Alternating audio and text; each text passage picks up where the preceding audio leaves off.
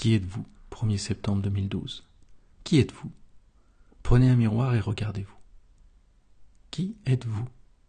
Vous connaissez-vous ? Pensez-vous vraiment être ce prénom accolé à ce nom ? Pensez-vous vraiment être une de ces images sociétales que vous donnez selon l'endroit, les personnes ou le contexte ? Charmeur en boîte de nuit, dur et sec au travail et violent à la maison ?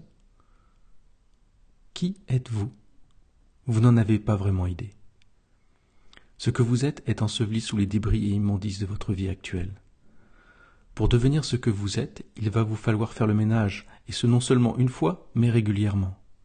Et oui, comme partout, si l'on ne nettoie pas régulièrement, la saleté revient. Vous doit commencer son chemin et nettoyer, sacrifier, brûler tout ce qui est mort, stérile, sale, inutile et nocif. C'est un énorme travail, mais c'est uniquement à ce prix que vous vous sauverez, et ce monde avec. Oh, vous vous plaindrez, et demanderez dans vos prières à notre Père de faire tout cela à votre place. Il n'en fera rien. Vous devriez le savoir rien qu'en regardant l'état de ce monde. Vous êtes tous libres. À vous de faire ou bien de subir les conséquences.